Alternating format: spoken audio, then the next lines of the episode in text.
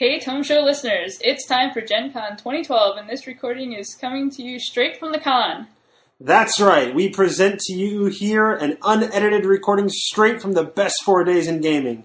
But be aware of what that means. We did not dictate the content. We are not censoring for language. And while our editor Sam will try to make the sound as good as possible, we're in a large room trying to capture as much sound as possible. So it may not be as crisp and clear as you're used to. With that said, we as always have to give credit to the folks who help us pay the bills around here, and that's Continue Magazine. It's a quarterly magazine for all sorts of gamers video, board, card, mini, and of course RPGs. Be sure to swing by continuemag.com, buy a magazine, and tell them thank you for supporting the podcast. Well, without further ado, your Gen Con 2012 recording, whichever one it happens to be this time around. Enjoy!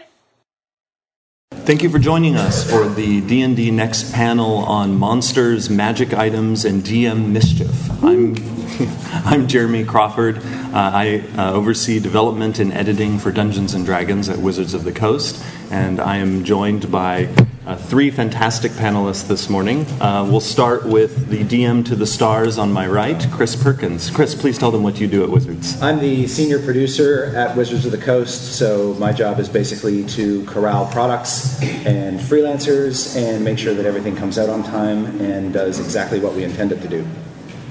Uh, to my left is someone you might have heard of, Mike Mearls. Mike, what do you do at Wizards of the Coast? Uh, I'm the senior manager, which basically means I coordinate our efforts for RPGs, board games, digital games, um, everything gaming related to D and D, and then also everything story related, like the novels. So. He's the boss. And and uh, and on Mike's left, James Wyatt. I'm James Wyatt. I'm creative manager, sort of, for D and D. The story part of It's your job, like, you're the He guy- fights crime by now. Actually, Yes. James's real job is he's always available available to play foosball. wow. Uh, so the story part of Mike's job uh, falls under my responsibility. I deal with story in novels, in adventures, in settings, in digital games. We work a lot with the, our uh, digital games team, primarily in licensing right now. James is also a, a fantastic writer. And how do you often refer to yourself when I come to you? Writing monkey, give me words. Yes. often when I need text filled in, I wander over to James' desk and say, please write this. I love it. Yes. Uh, so this morning we are here to obviously talk about the DM side of D&D Next. Uh, but before we dive into uh, the, the various interesting things that we'll be discussing this morning, uh, Chris has a D&D adventure trivia question, and the, the, the correct answer to which will result in a prize. Yes. I've got here with me a collection of shrink wrapped original TSR produced adventure modules from the golden days. Um, so, if you know the answer to the following trivia question, raise your hand. Kevin Kulp, aka Pirate Cat, mentioned this adventure in Thursday's keynote but got the title incorrect. What is the adventure? Oh, shame. yes, sir. In Search of the Unknown. You are correct, sir. This is yours.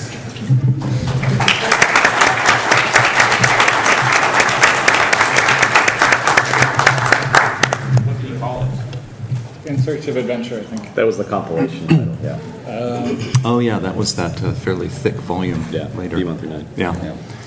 So there will be more of those uh, throughout the panel. Uh, so, Mike, would you please kick us off and just talk about the general vision for D&D Next, which we've done in, in several panels, not only here and at other conventions, but focusing this time on the DM side of things. So um, what we want to do with the DM side of things is uh, take a lot of cues from fourth edition, especially with regards to the mechanics and how DMs interact with mechanics. So one of the things I'm really happy that we did with 440 was made, we made the rules very transparent for DMs to understand. Uh, we were pretty upfront with uh, if you want to make a monster, it's really simple, right? We just give you some really basic, straightforward math. Uh, you know, you just pick the monster's level, and its role, and you basically have its core stat block, and you can kind of focus on building its special abilities. Um, things like uh, XP progressions, um, encounter building. Uh, even with the, the treasure system, it was very straightforward. Of here is what we expect you to have for magic items, and here's the sort of schedule by which you should get them. Uh, the big change, though, is I think where 4E had some issues was things were very structured. The structure was transparent, but it was also very uh, comprehensive in a way. There was a lot of like, you must do this by this level, or things might not work. So we're kind of taking away a lot of those requirements. So while we can be pretty transparent about treasure, the action in play as a DM, you can say, well, I want to run a very low magic campaign. So there are no magic items, or if there are magic items, they're just very uh, you know, they're wondrous things like a cloak that lets you fly or boots that let you move silently. Uh, it isn't like the players must find a plus one longsword, uh, you know, by fifth level or the math is wrong, things like that. So, in a lot of ways, we're preserving that transparency, but we're removing a lot of the uh, dependence on the system for DMs to take specific certain actions for the game to function properly, you know, within the math. So that's kind of like the big picture overview. The um, in terms of um, adventure design, um, we're looking more at the adventure as the kind of unit of, of that you build. You know, you think I'm going to build an adventure, and how do I want to do that? Encounter design is part of that, but it's only really as as much of that as you want it to be. In terms of um, if you want to build very elaborate set piece encounters for combat, or if you want to think of it in terms of well, okay, easy fight, easy fight, harder fight, boss fight. It, we're really let, we really want DMs to be able to have a lot of flexibility in how they want to structure things but starting with the adventure as the main like if you're a dm you're going to sit down and you think hey i have a session on tuesday night. What do i want to do? You can think of it in terms of well i'm going to run an adventure. And in this adventure it's almost like thinking like if you're going to write a script for a tv show or i mean depending on how you approach it uh, that's kind of how i think of it but it's you know if it's episodic you're just thinking okay in this session the players might go this way or that way so i might need to set up a few combat encounters for the orc layer outside of town and i might want to think about what's going on over here. You know creating a system that is very flexible so that as a DM you can take whatever sort of creative approach you take to creating adventures and then our system is ready is ready to support it. So again, getting rid of a lot of that structure in terms of it, of it dictating what DMs have to do, but keeping that transparency so you can understand when you're doing something, the game makes sense. You understand why, why the rules are working the way they are, and you also understand how you can change the rules and how you can modify things. So um, We've talked a lot about giving agency back to the DM yeah, exactly. in, Yeah. in terms of adjudicating rules as well as uh, adventure design, that sort of thing. I made a big deal in the, the fourth edition uh, Dungeon Master's Guide about saying, you know, you don't have to be a rules expert. You can delegate that responsibility to somebody else at the table, basically trying to encourage people to, to uh, feel willing to take on the, the job of being a DM.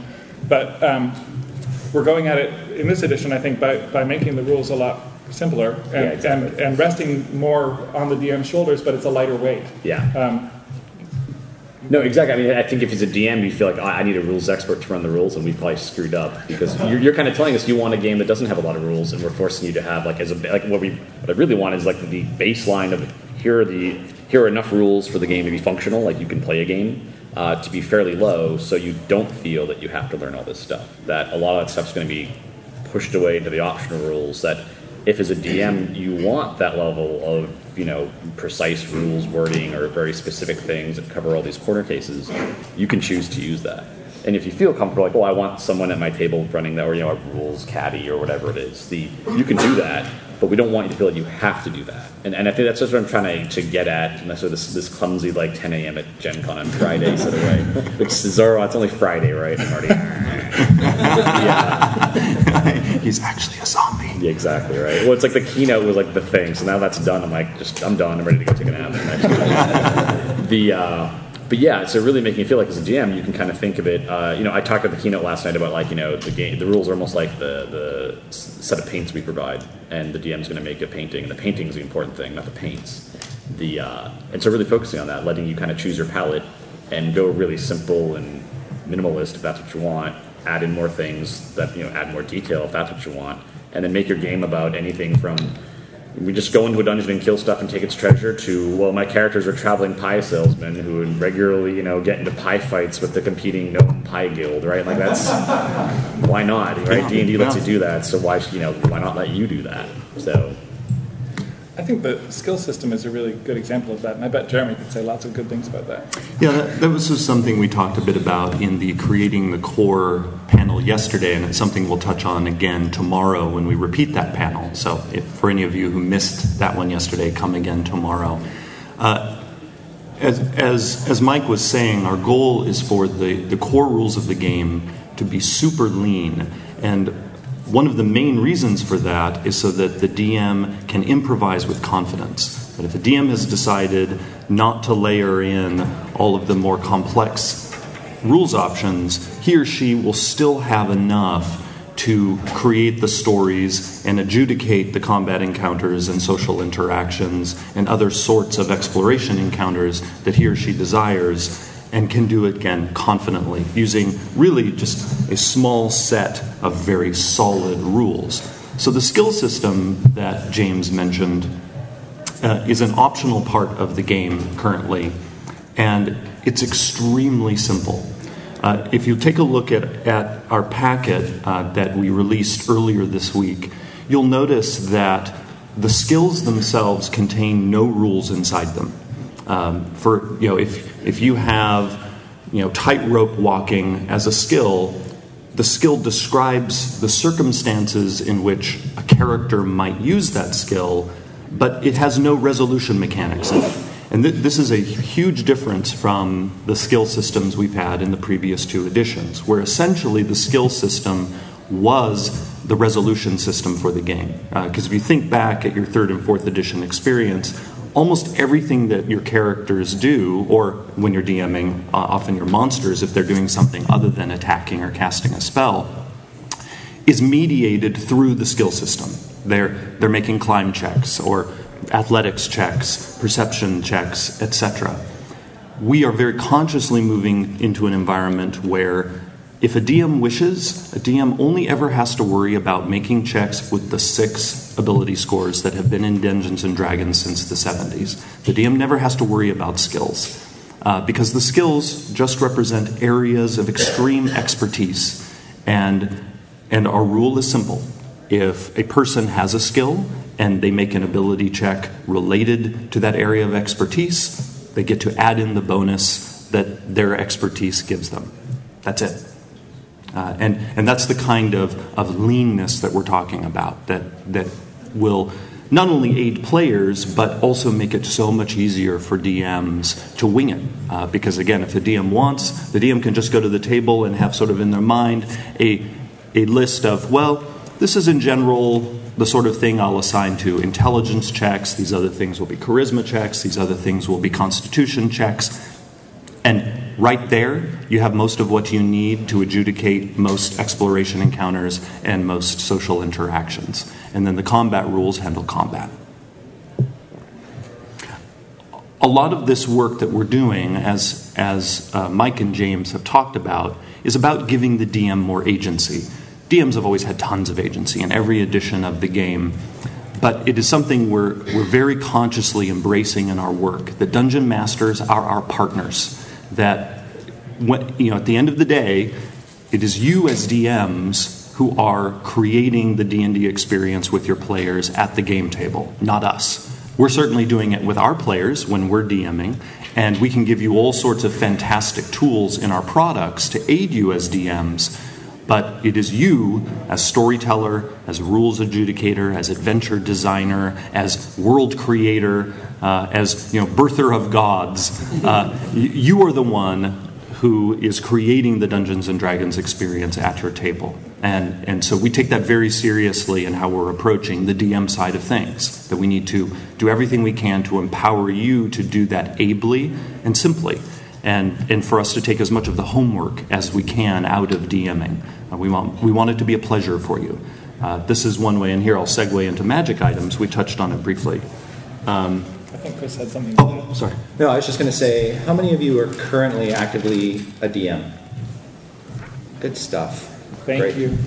Yes. we love you. yeah, our, our job, our existence um, hinges on making your lives easier. so, and I think in the past several editions of the game, we have seen efforts taken to make the DM's job easier. I know when I was working on my third edition campaign, it required a lot more effort on my part in my fourth edition campaign, and I want my next campaign to require a lot more effort than my fourth edition campaign does. And so that's sort of one of the things I keep in the back of my head is how much prep time does a DM have to do to really make their game rock their player's world? Mm-hmm. Um, and before you jump into magic items, another trivia question. Uh, what's the name of the adventure that inspired the Savage Tide Adventure Path? Yes, sir. Isle of Dread. You got it.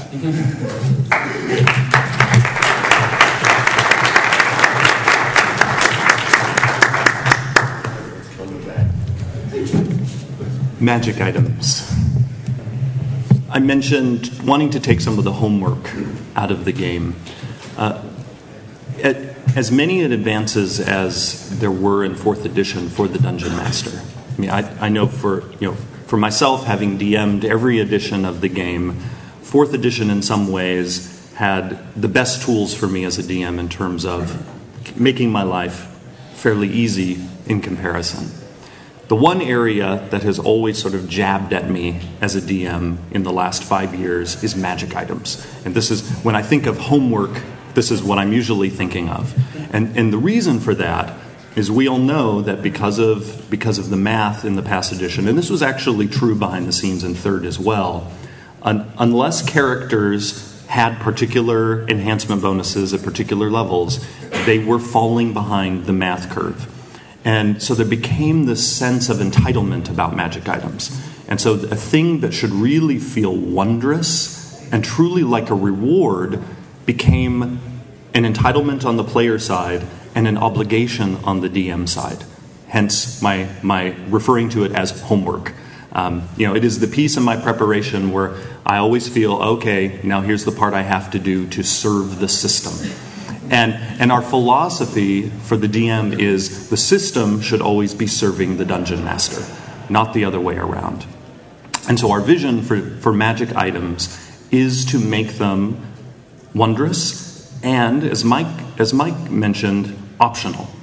Uh, you could have a game where half the party or no one in the party gets a magic item and the system will function.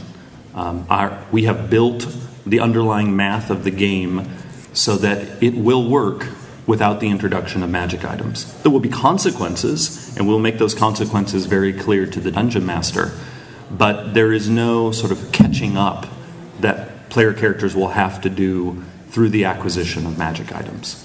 Uh, as Mike mentioned too about you know the the, the, the wings of flying and, and, and that sort of thing, or cloak of invisibility.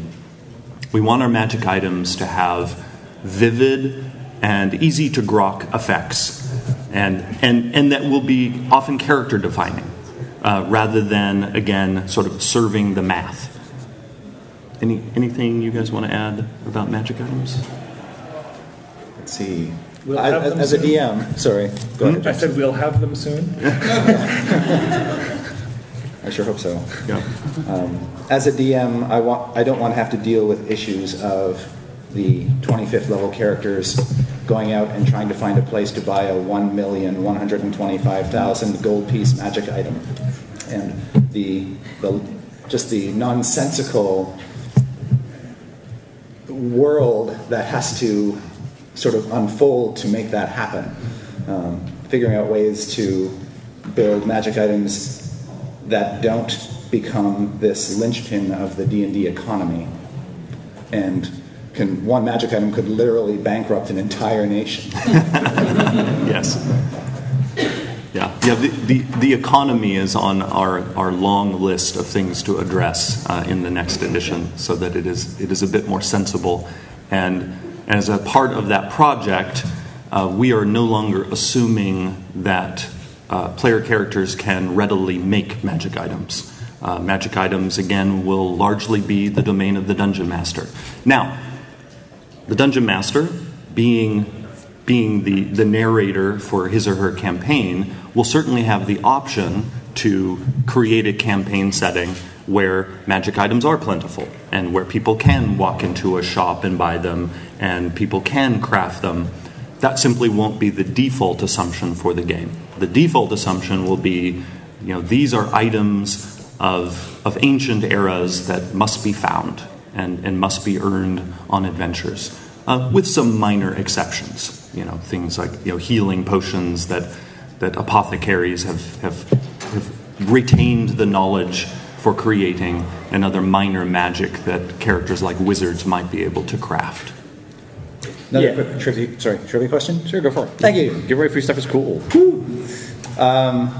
This adventure, en français Chateau d'Amberville, was inspired by the Averoigne stories of Clark Ashton Smith. Castle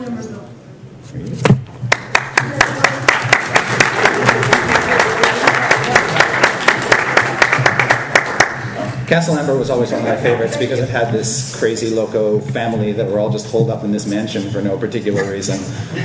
all out to kill each other, but somehow never finding each other in the rooms. I don't know. It was, it was awesome. The um, oh, so I want to throw in uh, one more thing about magic items. So, um, with the assumption being the DMs have a lot of control over magic items, and then you can let players buy and sell them if you want, and all that stuff. Uh, it lets us design the items without worrying about accidentally breaking your game, because the item will only show up if you as a DM decide to give it to a player. You know, so something like Wings of Flying, we can just say Wings of Flying, let you fly. Done. Period. because we don't have to worry about well, maybe it's only for like one round per fight or something like that. Like what would be balanced? Yeah.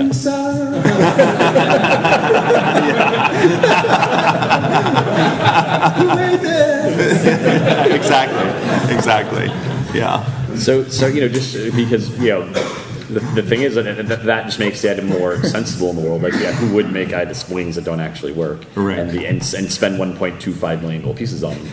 But the uh, you know, because we know as, as DMs, we're, we're, we're letting you opt into this or opt out of it, or, or do with it as you will. You know, and the uh, you know, no matter what we try to do with the magic item system, like if something, there's always a chance a, a thing could go wrong in your campaign, right? And we'd rather just be upfront with DMs and give good advice of, well, if an item isn't working out, if you thought this would happen and you added it, and now this is happening instead, we'd rather just give you guys good advice on how How to take it manage that. away. Exactly. That's old school. That's part of the fun, right? is what we do. The um, but I because I, think no matter what you know, again, this is going to come up no matter what, right? We've seen it happen in every edition of the game, and, and trying to to worry too much about what could go wrong leads us to doing fairly timid design. If instead, I'd much rather have us focus on what would be exciting, what would be interesting, you know, instead of worrying all the time, you know. That's a really funny example of the whole idea of giving agency back to the DM and the fact that we are not the designers of your game, in effect. Um, on the one hand, giving the DM advice about how to take away a magic item that has, has overpowered your game. On the other hand, errata. And we would much rather give you advice. Yes. Yeah.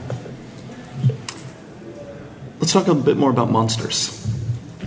In the, in the latest in, in the latest packet, uh, you will see a new stat block format, and since the first playtest packet, uh, the monsters have, have undergone uh, quite a few changes. They have new abilities, uh, their numbers are different.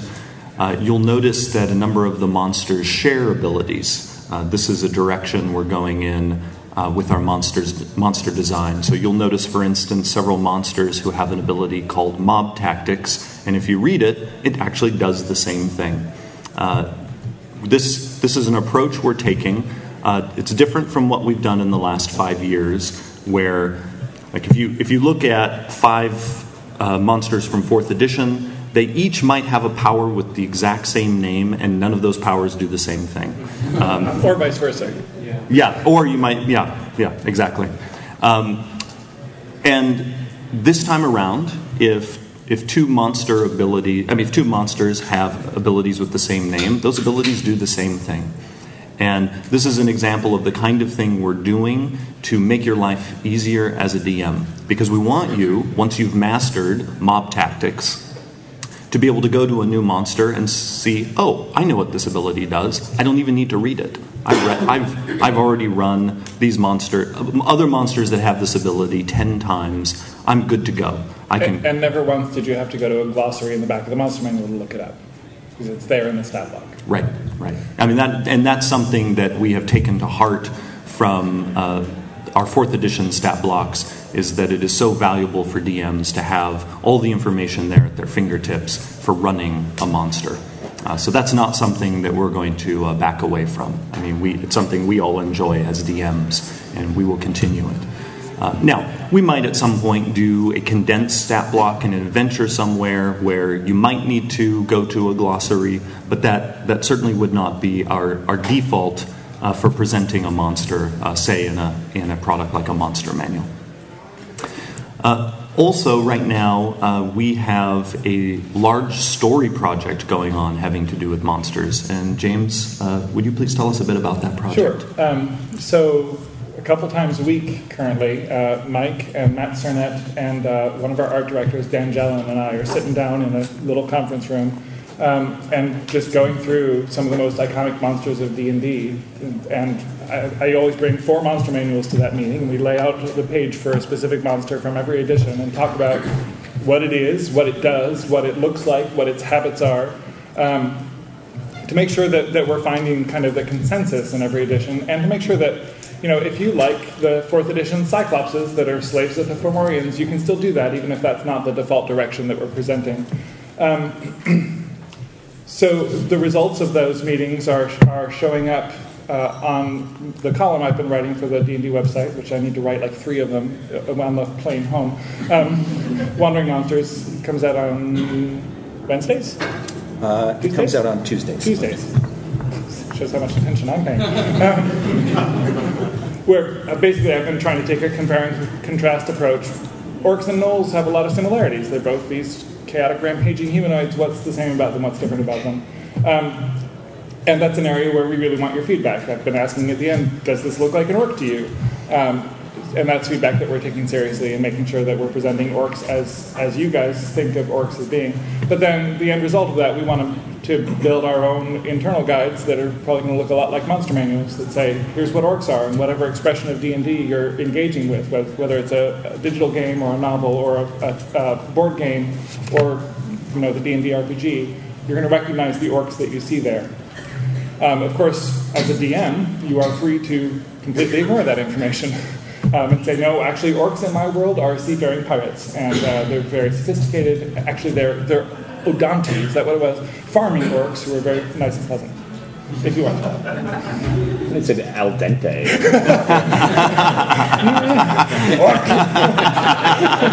They're delicious with the marinara sauce. well, if you've been doing, uh, if you've been practicing your your uh, D and D next uh, if you've been basically running a D&D Next mini campaign using the playtest documents that are out there, you may have noticed, or you might start to notice as we release more materials and characters start to get higher level, that you don't need to create a bunch of orcs of different levels um, like you do in fourth edition. The orcs that we create will remain valid antagonists throughout adventurers' careers. You don't have to, as a DM, explain, well, why does this island have level 10 orcs running around? And what happened to all the level 1 orcs in the world? Did they just all die off in the past, you know, four days? Because, you know, a typical campaign will go from level 1 to 30 in three weeks, right? the, uh, at least in mine. Um, so it's, it's very interesting to me, and I'm looking forward to creating sort of the definitive versions of different monsters and not have to just artificially scale them up and then explain why are these 29th level orcs just showing up now. Right. Yeah. Right. And, and, and this touches on something that uh, we talked about in the Creating the Core panel yesterday, and that is in the system, we are reining in number inflation. And one of the reasons we're doing this is so that, as Chris says, you can have an orc just be an orc, and you can keep using orcs as long as you want to in a campaign. And largely, it's just going to mean as the, the heroes get higher level, they're just going to be more orcs. Uh, but the orc. 30 to 300. Yes, right, right. And, we're, and there are two main reasons why we're taking this approach.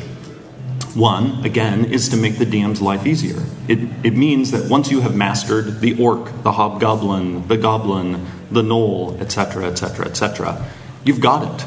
And you can go back to that monster and reuse it and not suddenly have the Axe Crasher, Myrmidon, Orc Face, who's 21st level and has a series of abilities that you have to relearn uh, because they may or may not have any relationship to just the orc that you used uh, 20 levels ago.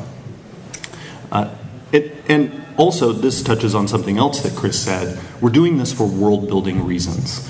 Uh, so much of our approach for a DM material going forward, going back to this idea of giving the dungeon master agency, is giving the DM great tools for creating adventures and worlds. And as a part of that effort, we want to make sure we are not, aren't putting things into the game that basically plant these landmines of absurdity into your campaign settings. Where suddenly, you know, you're, you're basically hoping no one asks the question of where were these 29th level orcs and why haven't they wiped out all life on the planet? you know? because really, they are powerful enough that they could go into the villages that were at the beginning of your campaign and kill everybody and probably do it in a matter of one or two rounds. Uh, so we again, we don't want absurdity bombs waiting for you as a DM. We want you to be able to build worlds and build them confidently. Uh, monster-related trivia question for another adventure. Uh, this adventure gave birth to the Yuan-ti. Yes, sir, Lord. No, sir. Good guess. Good adventure. And the fellow behind you? Yeah, yeah, I don't know. Dwellers of the Forbidden City. You are correct, sir.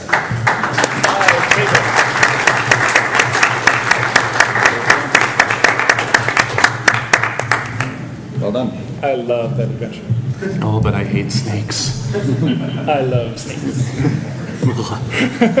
You hate snakes? Oh, That's yeah. like the other thing you have in common with Indiana Jones. The other one being that you recovered the Ark of the Covenant. That's right. yeah, little known fact. I have the Ark of the Covenant at my desk at Wizards of the Coast. It's like a coffee table. It's great. Just don't touch it because you it's like a prank we do in the new guys. Like, hey, touch the Ark. Touch the Ark. I want to touch the Ark. Every D&D book, when I'm reviewing the galleys for it, I lay them upon the Ark of the Covenant. So the um, so the um, I want to get back to real quickly something Jeremy mentioned too about thinking about monsters in, in context of the world uh, of the world, right? The, the world of D and D. You know, if you look at the current playtest packet, uh, when we were working on the stats for the monsters, a lot of it was thinking. You know, if you if the whatever the monster is, like attack the village or was fighting the, the town guardsman, what would happen, right? So you can kind of picture, okay, if an orc, an orc with a great axe, with one hack, you could take down, you know, a first level fighter, right? Like a guy, a warrior, like in Chainmail the Shield and Sword, who's defending the town. That orc could take him out in one blow, and, and maybe maybe a little bit of a lucky blow. But we know orcs are kind of big, tough, powerful guys with big weapons. It would that would be that would make sense in the story, right? If you're watching a D and D movie or reading a D and D novel. As opposed to say a group of goblins, where you think, okay, one goblin against the, the town guardsman, the town guardsman can beat the goblin there needs to be like maybe two or three goblins who gang up on him, and then we start thinking, well, how does how does that fight play out? You know, the goblins are kind of shifty and they're kind of cowardly, but if they can outnumber you or ambush you or stab you in the back, that's when they're really dangerous. Or things like kobolds, where if you can imagine the kobolds attack the village, it's just this swarm of like lemming-like kobolds just charging in. And there might be a smart kobold in the back who's kind of kicking them in the butt to get them to go in, but but the kobolds d- defeat the town. This poor town guardsman who keeps getting killed by a series of monsters by you know like s- jumping on top of him. There's three or four kobolds who pull him down or just bashing with clubs, or you know, or maybe the kobolds are using their slings or short bows, and they're pretty deadly if they're skirmishing. But once you get close to them, they just they just flee. Or they lure you out into the woods and drop you in a pit. Yeah, exactly, And drop scorpions down on top. Yeah, exactly. But you can kind of think then it starts telling us a little bit of the story of the world. Like, did the kobolds attack the village? No, probably not, unless there's like some evil force behind it. The kobolds are probably more likely to sneak into the village and maybe steal things if they you know, if they want to mess with the humans or whatever. They're not really likely to attack because their tactics are a little more passive. They're more let's lure the guy into the trap. Let's you know use slings or ranged weapons and, and, and, and scatter when someone gets close. Kind of do this horde tactic thing only if we kind of have to. Um, same with goblins, right? And you kind of start seeing now this sort of ecology starts to build. It's almost like the ecology of the caves of chaos, right? If you have this you know, dungeon apartment complex with all these monsters living in, how do they get along? Or who's the loud neighbor? Who's the guy who's always calling, being like, you know, you know, turn, you know, turn down the music or complaining? You know, the recycling hasn't been taken out yet, right? The, uh, And who enforces the noise? Is it the ogre or the Exactly, minotaur? right. Yeah, it's, it's the ogres. Well, whoever paying him, right? The ogre shows up, and if you give the ogre money, he lets you keep your stereo on. but, but there are even things like that. Now we're thinking about it. You know, and, and, and the last playtest packet, we actually went back and uh, scorched all the uh, the flavor text, just because we were kind of thinking, well, In, in the monsters. yeah, in the monsters, yeah, and just entirely right. It's all just math. No, Yeah. yeah, the monsters. the um, because we just realized we don't really have this stuff completely settled yet, so we would rather just kind of remain silent because we assume most people who've been playing Dungeons and Dragons know what an ogre is, so we don't feel the need to tell you again. The um, and, and what we want at the end of the day when we do have that text ready and we're ready to share with you, it's something that that like you know uh, James mentioned. It, it rings true, right? You're not like, oh, I never knew that about. Oh, that's weird. I didn't. That's unexpected. It's more like, oh, like if it's unexpected, it's more the thing of, oh, I never put those two dots together, but that actually makes a lot of sense. Oh yeah, that's how. That's how ogres would work, right? Okay, yeah, you know, like they can be bribed, they're kind of lazy, or things like that. Or what's really exciting because we were just talking about giants a couple weeks ago. You know, uh, there's this book called uh, Giant Craft that came out during second edition that talked about about giants. And so these kind of funny little things that come up. Uh, for instance, it talks about hill giants, and for each giant, it kind of says, "Here's the thing these these giants value." And for hill giants, it was eating contests, which seems kind of funny. But then you're like, well, that kind of explains why hill giants go and raid villages. Like they want food, right? They like they're hungry all the time. They like to eat. They're these big gluttons. So you know, when the hill giants attack the village, and there's our first level fighter, human guard, who's oh, you know, cry, you know, it's giants this time. I'm dead. The hill giants actually ignore them, right? They they're busy picking up cows or you know, smashing and you know, trying to raid the tavern to get you know the kegs of ale. They'd actually rather not fight the guy, right? They're just kind of like these sort of like dim-witted, you know, chaotic evil frat boys, right?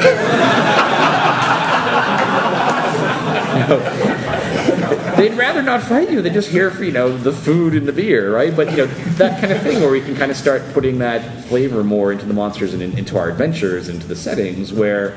Okay, yeah, these guys are a little more distinct, they're a little more interesting, but it's all stuff that's been there, right? Like, the Giant Craft was published like 20 years ago. It's not like we're just making all this stuff up from scratch, so we're just kind of going back and finding that lore and bringing it to the forefront. We've gotten a lot of feedback that uh, most of you like the second edition Monster, Monstrous Compendium and Monstrous Manual as uh, a guideline for what a monster entry should look like, with a paragraph or two about combat, and then three or four paragraphs, five or six paragraphs about habitat, society, ecology, how these monsters fit into the world. So that's the direction we're gazing at right now. And, and, and that's something interesting too. Yeah. I'll, I'm sorry if I interrupt the applause. I don't mean to say. The um, but we've even talked about it in terms of presentation. You know, like uh, if you think of a monster, say like an ogre mage, who, who might have a couple like tricks up his sleeves, like change self or some illusion abilities, whatever. The uh, you know when we present monsters, we want to be aware of if a monster has a lot, a lot of non-combat magical, abil- magical abilities, if we're giving you a stat block and adventure where we think you're going to fight this guy, like we, maybe we don't we don't put those in there just for in terms of saving space and, and brevity and DM focus, like when you're running that encounter table.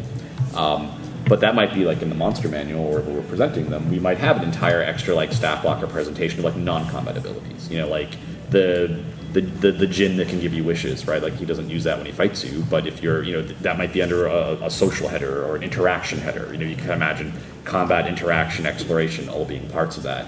You know, so the green slime is actually not a really interesting monster to fight. It's actually scarier when you're exploring because you might, you know, it might drop on you while you're, you're poking your way down the, the uh, you know, a passageway in a dungeon, or you might accidentally find it by, you know, sticking your hand in a clay pot the kobolds had. And, oh, that's full of green slime. Oops, right? And I liked having two hands, but, you know, yeah, I missed that that I had uh, 30 seconds ago before I stuck my hand in here. But, but that kind of lets us, when we think of monsters, now we're not just thinking, oh, these, not all the monsters, kind of like I was describing before, charge into the village to attack our hapless first level fighter town guardsman. Some of them talk to him. Some of them show up to trade, right? Some of them are just lurking off in the dungeon. You know, the yellow mold doesn't hate anyone. It just gets kind of, it just shoots spores when you get close to it. It's not like, it's not personal, right? It it's is, like, it is it's a- seething with rage. yeah, it's just, it's over a to whom it may concern attack, It, right? it needs a hug. Yeah, exactly. But but just things like that, or like the shrieker, right? You don't fight shriekers. Shriekers just make noise, right? Because that's just part of the dungeon ecology. But we can still present that as a creature in the world of D and D. But we're no longer just thinking of well, maybe the creature has like sound burst or sonic powers or can fly. Right? We're not we're not trying to make these things into just combat pieces. Where they're they are denizens of a fantasy world. Yeah, they're, they're world building pieces. Exactly. And, and certainly many of them will be uh, participants in battles, uh, but many of them will be there for role playing encounters, as, as Mike is suggesting, and exploration encounters. What this means is it, it, you won't see it in the near term, but long term, expect to see the return of uh, quite a few good aligned creatures. Oh, yeah. Uh, in, in the previous edition, a lot of good aligned creatures has sort of taken a, a back seat at the very, very back of the bus, uh, with even some classic good creatures like the metallic dragons suddenly not being good anymore. Uh, you, you will, you're going to see the return again of a lot of good creatures. Uh, because, again, our philosophy is a monster manual shouldn't be filled with just combatants. It is, it is also filled with just the denizens of your world, and that means many creatures that are there not to fight you, but to aid you, to talk with you. Sometimes to yeah, to give you riddles. Um, sometimes they will even fight you if you if you end up at odds with them because they're Fail to answer their riddles. Yes. Yeah. Yeah. I mean, I certainly have had campaigns where good, good uh, heroes and good creatures are fighting against each other because they have different political aims. Uh, they're members of different factions. Uh, so there, there certainly is a place uh, for such things in our worlds. It's actually been pretty fun when we've talked about good creatures like the, and good giants, good good good dragons and things. To think like, well, in a world in the world of D and D, uh, if you have these really powerful, good aligned creatures, like what? Why are they sitting on their asses all the time? Like, there's a lot of like bad stuff going on. This poor first level town guardsman keeps getting murdered by goblins, and the gold dragon is just kind of, eh, I got better things to do, right? And so it's been kind of fun to, to think, well, what is actually the reason? Why would that happen, right? And it's you know, you it's actually kind of inspiring to think like, well, what is the mindset of like the powerful storm giant lord who's like this chaotic good guy, but maybe he's kind of off like on his mountaintop airy, and he doesn't like he might be a really nice guy, but he might just kind of have like a non-interventionist attitude toward the rest of the world or, or whatever, right? But just this idea that the, there might be these powerful good figures, but how can we make them so they are interesting and especially kind of hammer home that idea of this guy really isn't an interaction encounter because maybe he is the guy who can conjure up the storm that can you know just smash the pirate fleet that's going to attack that you know, Yeah, but he'd rather spend all day on the internet. yeah, oh, no, yeah. Well, he has the he has He's got a other things blog. to do. Yeah, But, but that might be like suck. Yeah. Make Gold Dragon friends on his Facebook page. Now, oh, go ahead. So, but, but that may be something where, like, in, in that monster entry, like, the first thing we might show you might just be, like, this is why cloud giants are, the way they are, and it's actually, these are, like, there is a combat section, but that might be the last thing we show you. Because we don't really expect you're going to fight these guys. You're probably more likely to be going to them and saying, "Hey, can you? We need help. What, what do we need to do?" And we, when we write the monster, will might have we'll have that thing in mind, right? We're going to create think about this creature, think about the story in terms of that. You might be going to it for help, you know. And what? How do the storm giants think of humans and humanoids and like the lesser races and, and other monsters and creatures and really create that as a fabric of the world. Yeah, they're just a fad. And a, a big a big piece to how we approach good aligned creatures like the gold dragon, the storm giant, uh, but even many of our evil creatures is to take note of the frequency notes in early editions of the game. Um, and also to return to myth and folklore uh, when we consider a monster's place in the world. I say this because in the last 10 years, there's been this, I often refer to it as the science fictionization of Dungeons and Dragons, where suddenly every monster turns into a species. Like instead of, instead of there being uh, the Medusa, a, a woman who was cursed, suddenly there is the race of Medusas a la the Bajorans from you know Star Trek or some other science fiction genre. Now, we will still give you the option as a DM to do that sort of thing, but for many of these creatures, our our default assumption will be there is the Medusa, or there is probably in a typical setting a storm giant. You know, in your world, there might be two gold dragons in the whole world. Or maybe in your world, there's a whole flight of them. Uh, but again, we. If you can rouse them from their slumber. Yeah, yeah, exactly. We, we will take very seriously that there, there are consequences if we, if we suddenly give the impression that you know, the, the default D&D world is overrun by countless numbers of all of these creatures, uh, which again turns into one of those absurdity bombs that I was referring to earlier. Um, again, as a DM, you can do whatever you want. Uh, you could decide, I, I want minotaurs to be as numerous in my world as dwarves. Yeah. Awesome, do it. That's probably not going to be our assumption. Yeah. Well, and that's really good. So, you know, we were, we were talking about those guys, you know, with the the myth of uh, the Minotaur being, you know, like the, the, the big burly monster in, you know, in Labyrinth, whatever, in Crete and all that stuff, you know. And, and we also introduced them as a race, in part inspired by Dragonlance. And that might, that might be something where when we present them as monsters, we're pretty clear, okay, the, the Minotaur is the big giant monster in the Labyrinth, and here's the story behind that. And so when you first encounter Minotaur in D&D, it might be in a labyrinth, and it might be tied to Baphomet, and the idea of like a, of being a Minotaur is maybe a curse, that, or it might even be a gift from Baphomet to his followers and things like that.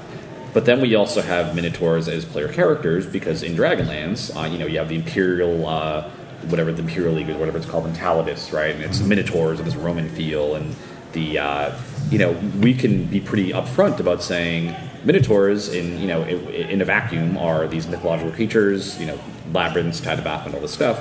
And Minotaurs as player characters, here's an example of from Dragonlance how that might work, right? Instead of trying to say, oh, in all settings now you can be a, a Minotaur fighter, we can say, well, here's how Dragonlance handled that, and in this world, here's what it looks like. Now, those game mechanics are there for you to use. If you wanted to include that as a player character race, you just dupe those stats over, tell players, hey, you can you can play the Talidus Minotaur, and that is a playable Minotaur. But we're not trying to say in all D and D settings, oh, in Greyhawk now we have to account for that, or in the realms and things like that. We can be truer to something, and I think it's probably more useful. And this, from my experience, it's- it's more useful for me as a DM if I see these like a potential player character race, not just as oh, it's a monster that you can just play, but it's given a context. I can say, oh, it's kind of cool to have like Roman themed, you know, this culture, this imperial culture that's kind of on this other continent, or you know, I'm going to just take those numbers and make up my own story for it. You know, but again, giving DMs those options and not trying to, to put everything, make everything core, and may have okay, now everything has to play together. How can we make sense of this? How can we have the big burly Minotaur in the maze, and also have like the heroic Minotaur paladin? Like, you know, does that really make sense? And, and are we trying to kind of stretch the story in a way? And the Yak folk. We Yeah, the Yak Yak folk. James really likes Yak folk. I love the, the Yakaria. When we were, we were walking, so we had this man. This is so when we, when we had the meeting. We were talking about these guys, and you put Yak folk on the board, and I was like, I don't think Yak folk are on the list we should. but that's another thing too. Like I, I think when you look at D and D, D and D is full of crazy, weird monsters, and I think it'd be awesome to get his. I, I want to go through. I mean, we're, we're kind of starting with like what are the top hundred monsters, but I'd love to like have like here are the top thousand monsters at some point, but you know, eventually get to everything. That's going to take a long time, but we definitely like what makes D&D kind of cool and unique is there are all these weird critters that have been made over the years, you know, and some of them are kind of cool and interesting, like um, trying to think of a, a, a nifty new monster. Uh, you know, like the Githyanki kind of rose up and became, you know, that's kind of a, an iconic critter. Or are there any like newer creatures you guys can think of? Things that have risen to prominence over the.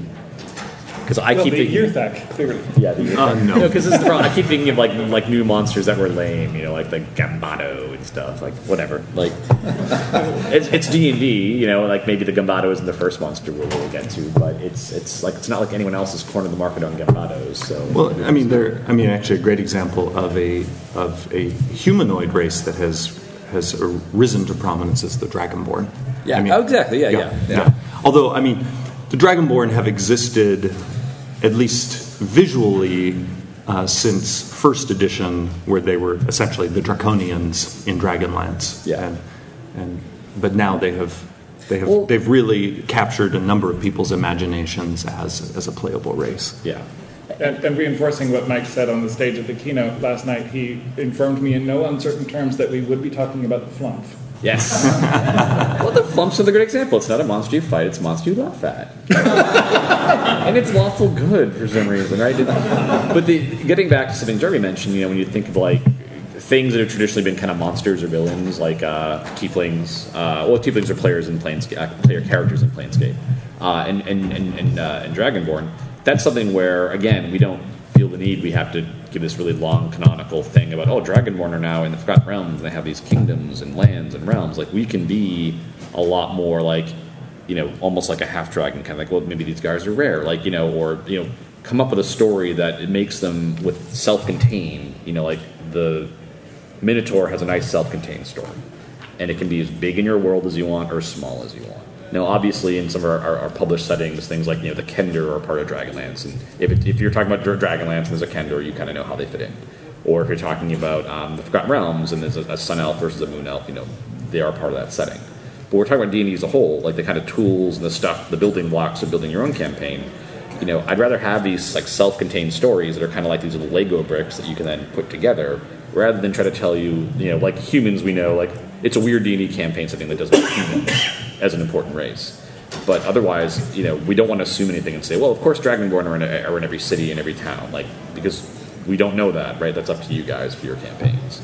So, but we'd like to have maybe something that's more of a, an interesting mythology around them that makes you go, oh, that's kind of interesting. Like again, these guys have like this kind of interesting self-contained story that maybe I want to use, maybe I don't, but they make sense within their own context, rather than trying to like Jeremy referred to earlier, make everything to this this race that you just found everywhere, and there are millions of them, and they have cities and all that stuff.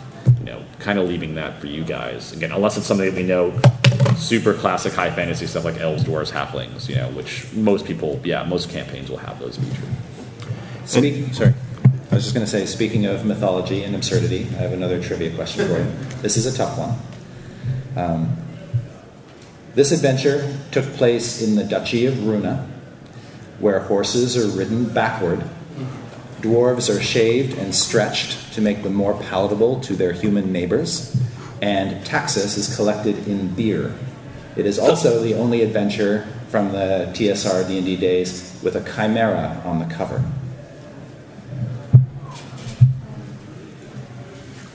All right, I'll just leave that one out there. Admit it, that one doesn't exist. You just made it up, right? I totally didn't. I'm looking at it right here. let me try. Let me try a different one. Uh, anybody ever play the old uh, TSR Top Secret game? All right. Uh, who designed it? Because he also wrote a D&D adventure for the expert set, module X6. There's a hand back there. Oh, yes, sir. Uh, I'm going to take a wild guess here. Jeff Burrow? Uh, no, but fine guess. Yes, sir. Sorry? Uh, was not Len Lakofka, but another fine guess. Yes, sir? Skip Williams. Not Skip Williams, but a great guy. All right, we'll just put that one aside. Any FR fans out there? All right. Uh, what is the war torn region between Damara and Vaasa called? There were several adventures, a series of four adventures based in that region. Yes, sir, you were the first. Yes, you are correct. Bloodstone Pass. For you, copy of the Bloodstone Pass.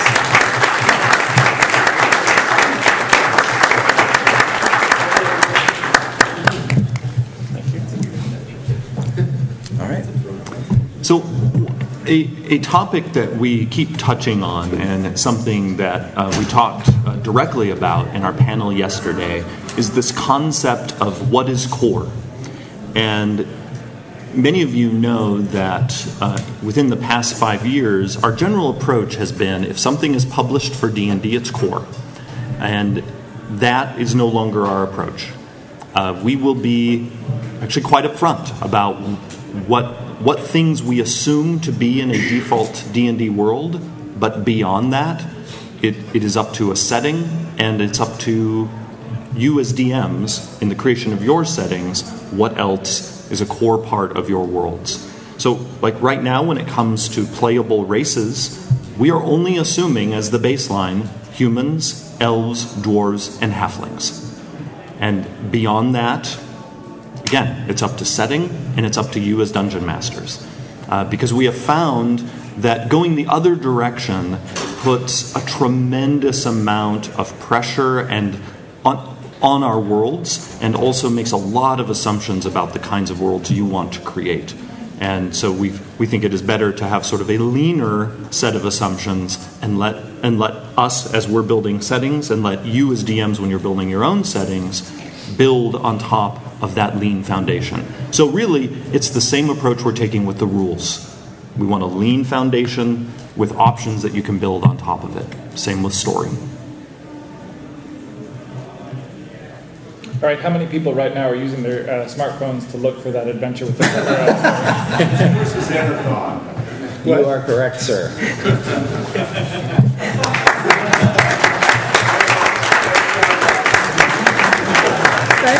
Internet. Is there anything you can't do? I just looked at it and noticed a surprising number of heads down like that. Wait, are we boring you? Oh, no. I got another one for you. Uh, I have another adventure here, uh, sort of a key background player in the adventure. Uh, she's known as the Sea Mother.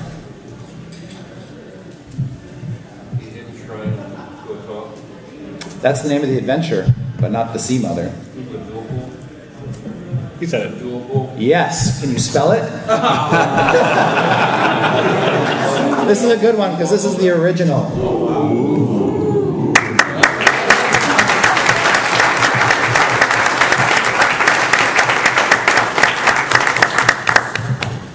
Worth 60 gold pieces on eBay. Which is like a lot of money. That's a lot of gold.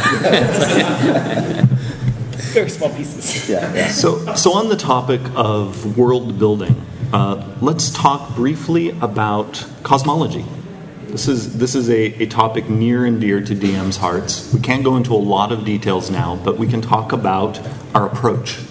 James, Okay, so the way I think about cosmology is there is nobody in the universe that can step back and look at all the planes. Every arrangement of planes that, that there is in the D, in any D and D rulebook is somebody's interpretation of how they all fit together. You can walk from Mount Celestia to Bytopia, but in order to do that, you've got to go through portals. So, sure, maybe it seems like they're next to each other, maybe they are, but nobody knows that. So, I think it's perfectly possible for any cosmology you want to come up with, or any of the classic D&D cosmologies, to fit together, to, to be options that you can use in your game without really messing with anything. Um, is the elemental plane of fire a separate thing, or is it part of a larger churning chaos of elements? I don't know. um, and you can make a call on that, uh, but fundamentally, we can present fire elementals either way um, without relying on one answer or the other. So, Great Wheel or Astral Sea, it's up to you. Yeah, and so what, what James is getting at is even when it comes to cosmology, our approach is to give DMs the tools that they need to create the worlds and the cosmoses that they want to create. And so rather than us picking a particular version of the DM of the D&D cosmology and saying this is it this time, uh, we're going to say uh, here are a, an array of options. And again, we will make some default assumptions and we will say, you know, if you want to just have something pre-built for yourself and, and run with it, we will, we will present the classic Great Wheel. Uh, but we will provide all sorts of suggestions for customizing that cosmology, ways to incorporate the Shadowfell, the Feywild, uh, and, and other uh, planar options that have appeared in, in products like Planescape Uh, in, an, in a variety of our worlds. Again, it is about giving you the tools to create the D&D experience that you want to create. Yeah, because really what's important are the places rather than necessarily the connective tissue. So we'll talk about the plane of fire, but where you put the plane of fire is is up to you. Now, you know, and we'll have examples, right? Like uh, obviously everyone knows the Great Wheel, you know, things like that. You could see, okay, this is how it's arranged. Or even something like in Planescape, where obviously the planes are a little important in Planescape. You know, that might just well, okay, this is how the planes work in Planescape because Planescape is all about going to different planes and having these different locations and creating a cohesive setting that is really rich in that flavor and, and, and works for it. But then that lets us say, well, we don't necessarily have to take what Planescape says about the cosmology or the plane, how Planescape functions and say, well, that's how Greyhawk works, right? Or that's how the Dragonlance planes work, because you can get you know to, into Planescape from any setting we've ever published, right? Again, focusing on more the destinations rather than the connective tissue, and obviously in our published worlds, we'd explain, okay, in the Forgotten Realms, this is how you get from plane to plane, because that you know, is a feature of that setting. But letting DMs for your own campaigns come up with your own ways of handling that. You know, if your campaign has a lot of pla- uh, planar travel or wars between planes, or you know the outer the elemental planes are encroaching on the prime material world or your setting, you know things like that. You know, what's really important just for you is like, okay, here's the plane of fire, and we can kind of describe it, and monsters can refer to it. But how those monsters travel about, how they interact with the world, that, that's up to you. So you know, we want to be flexible with it. And we don't really. We want to kind of move away from being very canonical of here is the structure, because again, that, that speaks more to the connective tissue, which I don't think is as important or compelling as those destinations, those locations, those names. You know, plane of fire, uh, the nine hells, the abyss, things like that. That's the interesting part. The rest, in some ways, is just really determined by your campaign. I think the Feywild is a really interesting sort of case study. Um, it's a, a plane that a lot of people love, uh, that I think has a tremendous amount of potential. But really, when we present the Dryad in the Monster Manual, it doesn't matter whether it's a native of the Feywild or if it's something that's found in remote forests, and we can present it to you and let you use it either way. I think actually the, the full potential of the Feywild is realized when you decide that's going to be a, a really important part of your campaign, and you want that, that sense of the possibility of crossing from world to world and entering this mystical realm of fairy, uh, and, and having weird things happen while you're there, and time flowing strangely. Um, if, if that's not what you want in your D&D campaign, you might not have any use for the Feywild at all. I think the same thing applies to the Far Realm. Um, it was introduced in second edition as this kind of weird out there thing that nobody had ever known about before, and it became more and more core. And that's great if you want to run kind of a Lovecraftian flavored campaign where mind flayers are, are alien beings from uh, a universe with completely different rules, but maybe you just want to make them live down in the Underdark. That's okay too. And, and that's not an answer that has to be dependent on whichever cosmology we give you. Yeah, and that's something too, where when we're thinking about how we're presenting stuff, you know, we have a lot of you know directions we have to, you know, things we have to go through and pick how we want to present it. But we might, in you know, when we present, here's the mind flayer, like in a monster manual, whatever. We might just talk with the Underdark and kind of give them a very classic treatment. But then if we have like the Far Realm expansion, then we can kind of go back and say, well, here's how all this stuff now connects together in this new interesting way, you know. And that might also set up for us to do other expansions, other flavor and rules modules that can combine to really change your D&D campaign in an interesting way, right? Like Fae being another example, right? Where when we talk about Dryad, the monster manual, again, kind of focusing on how does how does the Dryad interact with the people from the village, and give you that very down to earth, like uh, you know, like level one to five treatment, right? How does this interact with the world? And not really go on and on about like, well, here's the Fae court and all this other stuff, because we can introduce those sort of things, and then again tie those back into those core descriptions, rather than allow, rather than trying to force the core description to carry a lot of that weight you know, folks are making that really flavorful. But again, kind of again that idea of the independent box, like this thing can exist on its own. You know, or if it does have connections, it's connections to other things that, for instance, we're putting into the monster manual. So we might say, for instance, you know, Driders and Drow have a connection, right? Because that's just part of their identity. Uh, hobgoblins and goblins are known to work together, but we know when we present these guys, they're in the same source. So you're getting a complete picture we're not constantly pointing out to other things and then making you think, okay, well, how's my cosmology going to work? Because I'm using, um, you know, I'm uh, in my campaign, so now I need, you know, again, if we are referring to the planes, it's because we're talking about things like devils. So, okay, devils, the nine hells go together, demons, the abyss go together, things like that. We're really focusing on those resonant connections rather than say trying to create one. You know, unless, for instance, we feel, well, in this case, this really is something that's begging for it and the creature be more interesting and easier to use because you now have a very clear conception. Again, that kind of goes back to the idea of if we have a monsters as a race, we'll use an example of something that maybe has existed before. Or maybe if we do invent something new, it's because well, here's a specific example from something published for D and D, you know, in the past, you know, that we can draw on. So. Um, it occurs to me, not because of anything that Mike said just now, but as a general principle, that we should say nothing we're saying here is set in stone. We're not actually writing a Dungeon Master's Guide or a Monster Manual at this point. This is all just kind of the directions that we're thinking. Right. And um, as, in the same spirit as the rest of the rules playtest, we're really interested in hearing your feedback about uh, these directions um, in whatever form you want to provide them hopefully not hurled insults or thrown chairs, but yeah. slamming me against the wall yeah. in the hallway. Yeah. I hate that getting stuffed into your locker at work. So, be, before we uh, transition to the Q and A, uh, Chris has another trivia question. Yes, uh, the final trivia question. This is one of my favorite adventures. This is the classic Oh. my favorite of all It's original time. shrink wrap. It's been locked in a TSR vault for 50 odd years, um, um, for a long time. I will give this adventure to anybody who raises their hand who knows the names of Strahd's brothers. Out come the smartphones. Was it uh, Larry, Moe, and Curly? That's my guess. We'll last Yeah, Daryl, Daryl, and Daryl.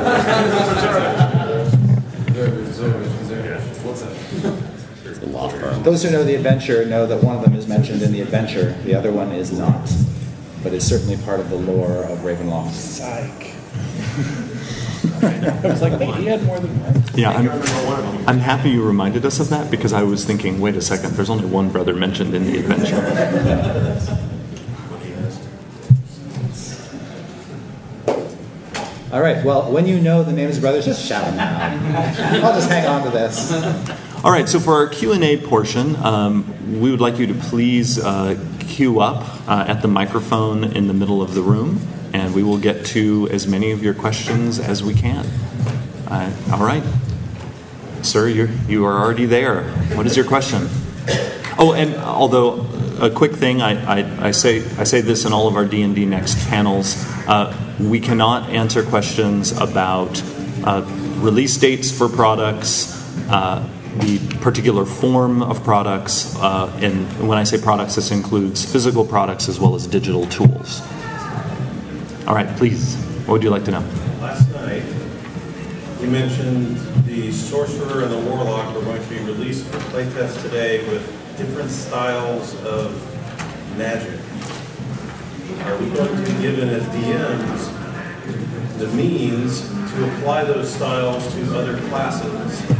For example, will the wizard be able to be played as a spell point class or a fourth edition style class? So I, I think which have you, have you have you had a chance to, to look at the classes yet? No. Okay, so- Woke up when I came. So the um, the what I think you'll find when you look at the sorcerer is that the easiest way to do that would just in your game erase sorcerer and write wizard, and, and just in your game say okay in my campaign i- if I want wizards to work this way just use the sorcerer class is what the spellcasters use because really uh, the sorcerer is using is just using the spells from Right. with the wizard list. And- so And, and what in, in our current approach, these ma- sort of magic systems are ingrained in the class itself. They aren't. They are not currently designed as a sort of piece that you you pull out. It, they they we have created them to speak to the flavor of those classes. Uh, so, if if there is enough demand, we could we could uh, provide. Uh, advice for dungeon masters, but it will probably amount to what Mike just said. Yeah, just, it's just change just- the name of the class. I, I would be interested to see whether it's possible when design is, is farther along to smash, uh, yank out Sorcerer's Origin and put Wizard Tradition in, in, in its place. Oh yeah, that's true. Yeah, that's actually a good point. That might be something. Yeah, I, I hadn't thought of it that way. So that, that's something we would that, would- that, that we might yeah we could provide as the flavor of the class is what they really like about the wizard, but they Yeah. don't want to deal with that type of spellcasting. Yeah. Well, al- although again, they might just decide to play the other class. Yeah. And and and because the, the other thing to keep in mind is let's say let's say they they like the the scholarly flavor of the wizard, but they prefer the mechanics of the sorcerer. They could simply play a sorcerer and then using our rich background and specialty approach, take the sage background and the magic user specialty, and suddenly they feel very much like a wizard, even though you know the class on their character sheet is sorcerer.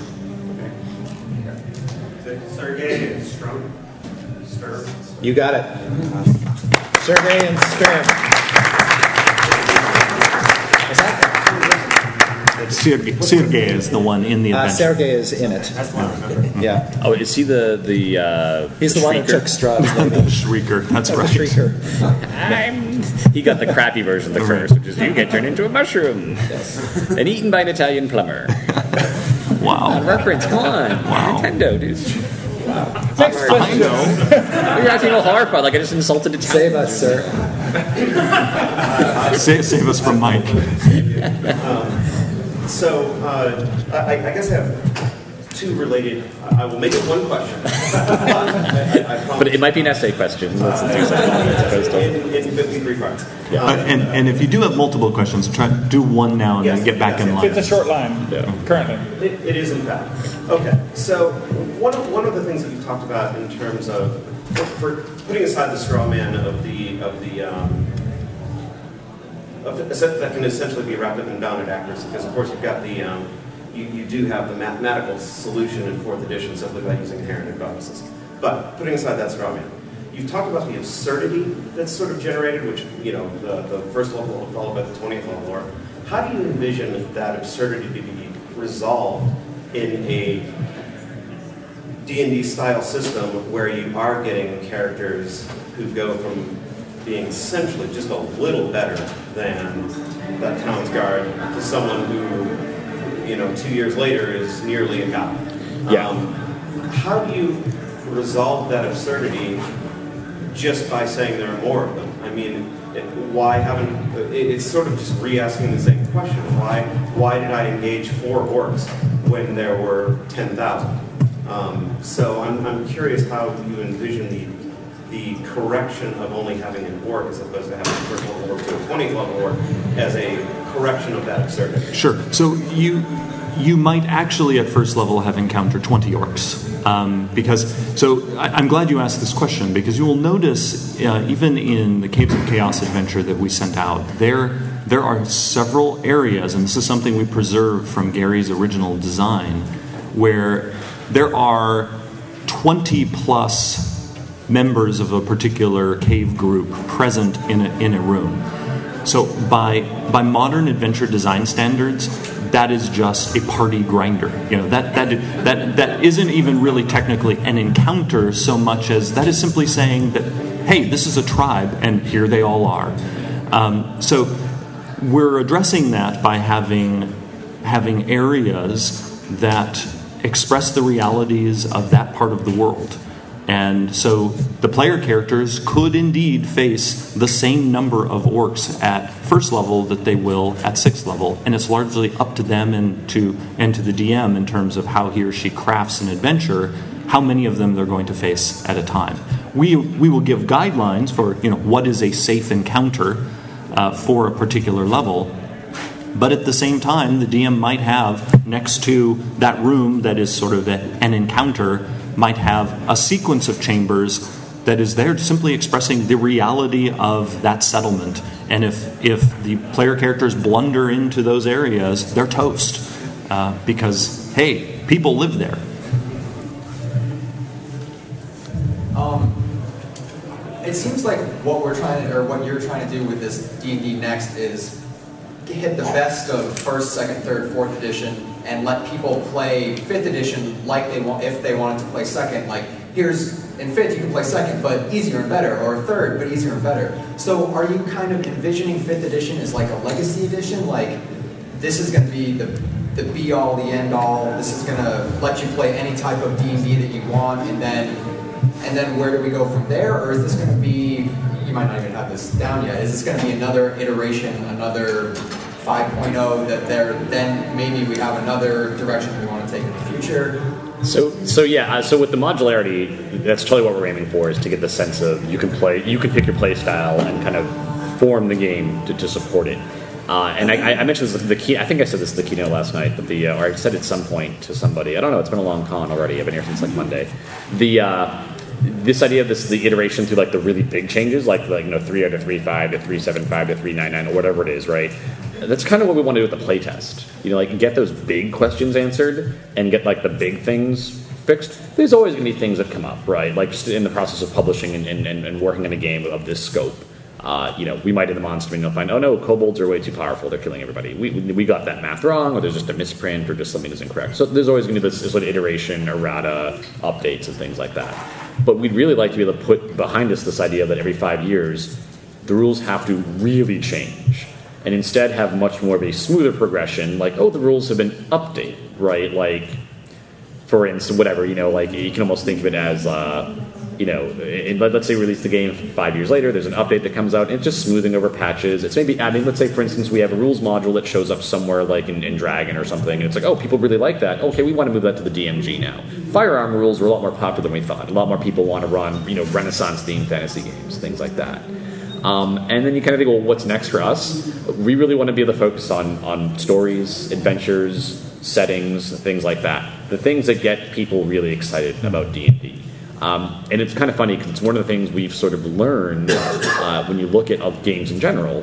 What gets people excited about playing D and D isn't oh I get to have an armor class and hit dice. It's I went into a castle and it was a haunted castle and it was this ancient ghost of the king and he put a curse on us unless we could go and, and reforge his crown and the crown was owned by this paladin but it turned out he's a rakshasa and it was all this cur- and all this stuff and that's when people talk about D and D like that's the thing is like people people want to tell you about their character and DMs want to tell you about their campaign and people want to talk about their adventures. I mean, people do kind of like you know there's optimization like hey what's the most broken guy guy you can make or what's the most but but I think that is one subset. But I think if we just get like hundred typical D and D gamers in a room, they'd end up talking about their characters and their campaigns. Not, I mean, I just think when I get interviewed, you know, because you know we're in the position I'm in, people, hey, you know, they want to know about D&D. I, I've never been asked what's the most damage your character's done in one action, or what's the highest AC you've had. It's always been what's the funniest adventure, what's the weirdest thing that's happened, even in the playtest. And so that's where we want to focus our attention. Awesome, thank you. All right, so one of the best things I thought about 4E was the way in the encounters you can build really unique final big boss battles. What are you going to give us in next that's going to help us build those same kind of style battles that'll, you know, make memorable climactic battles at the end of adventures? So the um, it's actually going to be a lot of the same tech that you've seen in fourth. So we still have the concept of like the solo. Uh, and- and so if you look at the monster doc right now, there's some, actually some funny things in the monster doc. Uh, we have we include an XP value, a level, and then a type like solo or elite. Uh, and there's some irregularity in the experience points values. Some people have pointed out, like, why is this guy worth two? The kobold's worth 200, and the gelatinous cube is worth 50. What's up with that, right? The um, so there's still some things we're working through in the XP value. Part of it's going to be just when we, we, when we start asking people about playtests, we're going to ask you like, hey, what was the deadliest monster? Things like that. But we, you know, rather than I was trying to kind of put this, one of the things I think we did that was kind of a misstep was to say, well, let's start with leader solo, and then we can apply that to anything. So you could have like a solo orc, and we just give him a lot of attacks, but you're just like, well, why is that guy solo? What's he actually doing? Um, what we'd rather do to start out with is say, well, what's actually truly a monstrous, powerful creature, like a dragon? Does it make sense that a dragon could fight a group of adventurers? Well, kind of going back to our example of the town guard or whatever, you can imagine, yeah, if a dragon attacks a town, that dragon's not fighting one guard at a time. It's like it's breathing fire, it's swooping over and, and just you know, ripping through the ranks of pikemen and stuff. It, it, it's got a lot of attacks, right? It might not be doing eight attacks against one guy. It's doing eight attacks against the entire, you know, the huddling mass of militiamen who are about to panic you know things like that and that's then you kind of say okay well this is a solo in terms of the rules because it, it's a creature that's really good at fighting lots of other creatures um, at once because that's just its niche. You know dragons are loners right? You don't have gangs of dragons hanging out. Dragons like to, to be alone because they're also powerful enough and they can fend for themselves. And so that's sort of on one end just the monster end. Then on the other end um, when we were talking about those sort of monster abilities.